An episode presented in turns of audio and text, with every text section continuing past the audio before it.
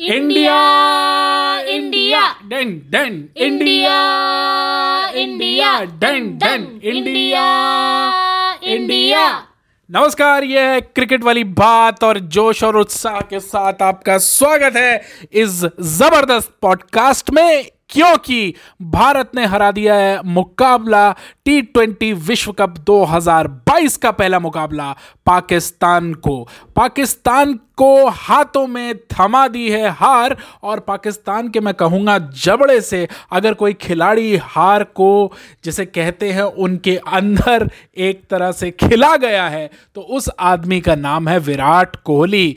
तो ये वो खिलाड़ी है कि सारी टीम एक तरफ़ और विराट कोहली एक तरफ़। तो सबसे पहले हुआ टॉस और टॉस के बाद जो होना था, भारत के पक्ष में वही हुआ। भारत जीता टॉस और जीत के लिए जो पहला कदम था, वो तभी बढ़ा दिया गया रोहित शर्मा की ओर से, जब उन्होंने चुनी गेंदबाजी। और पूरी तरह से उनके उस भरोसे पे खड़े उतरे, भारत के गेंदबाज। खास तौर से अर्शदीप सिंह की यहाँ तारीफ़ करना बनता है, क्योंकि जिस कदर पिछली बार उनकी आलोचना हुई थी, उससे उबरते हुए, हालाँकि विश्व कप का अपना पहला मुकाबला खेल रहे हैं अर्शदीप सिंह। वो भी पाकिस्तान के सामने खेल रहे थे इस मुकाबले को, और तीन विकेट उन्होंने अपने खाते में किए। भुवनेश्वर कुमार के खाते में कहने को तो आया, चार ओवर में सिर्फ़ एक विकेट और 22 रन उन्होंने दिए। लेकिन अगर आपने मुकाबला मिस किया है तो बता दूँ कि उन्होंने जिस तरह की स्विंग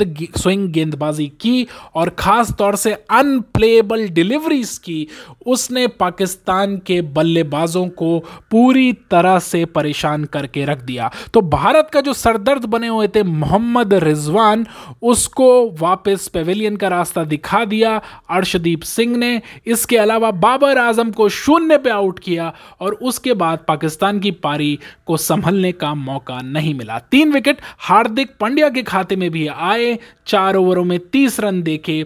लेकिन शान मसूद, इफ्तिकार अहमद और शाहीन अफरीदी की बदौलत। इफ्तिकार अहमद का यहाँ पे मैं ज़िक्र करूँगा, उन्होंने जो बीच के स्पिनिंग गेंदबाजों में जो छक्के जड़े, उसकी वजह से पाकिस्तान को बीच में एक मोमेंटम मिला और अंतिम दस ओवरों में ऑलमोस्ट पंचानवे से निन्यानवे रन के बीच में पाकिस्तान स्कोर कर पाया, जिसकी वजह से भारत को लक्ष्य दिया गया 20 ओवरों में 160 रनों का। अब ये लक्ष्य मुश्किल था, क्योंकि गेंदबाज पाकिस्तान के पास भी एक से एक कड़े थे। हारिस रऊफ, मोहम्मद नवाज़ और नसीम शाह ने पूरी तरह से भारत को बांधे रखा। हारिस रॉफ ने खास तौर से बहुत अच्छी गेंदबाजी की। और जहाँ तक बात की जाए शाहीन अफरीदी की, जिससे थोड़ा सा मैं ये कहूँगा, अगर आपने मैच मिस किया है या देखा है तो आप समझेंगे कि थोड़ा सा बच के खेलने की कोशिश कर रहे थे शुरुआत में।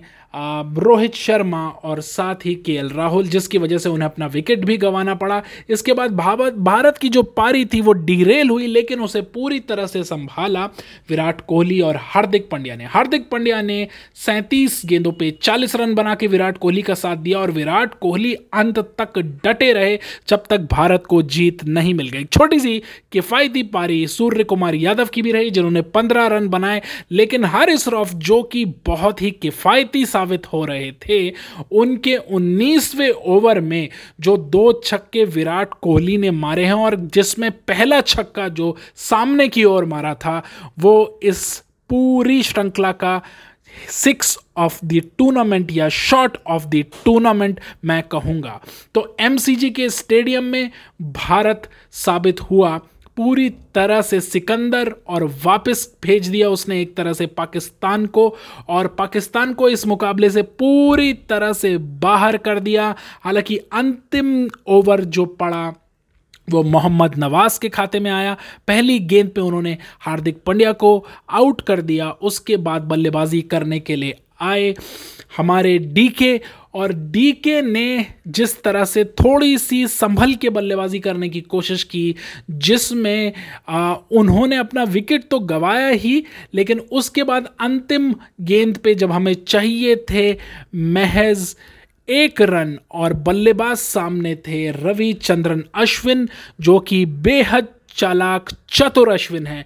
उनको लेग स्टंप पे एक गेंद की गई, जिसे अश्विन ने बहुत ही आसानी से छोड़ दिया और उसके बाद भारत को जब जीत के लिए चाहिए था एक रन तो सामने की ओर एक ऊँचा शॉट लगा के भारत को जीत दिलाई। लेकिन इस पूरे मैच पे अगर किसी का कंट्रोल रहा तो वो रहे विराट कोहली, जिन्होंने बिल्कुल पैनिक नहीं किया और अपने उस रिकॉर्ड को बरकरार रखा, जो पाकिस्तान के सामने लगातार 2012 से ज़बरदस्त है, जिसमें अर्धशतक आना ऑलमोस्ट तय है।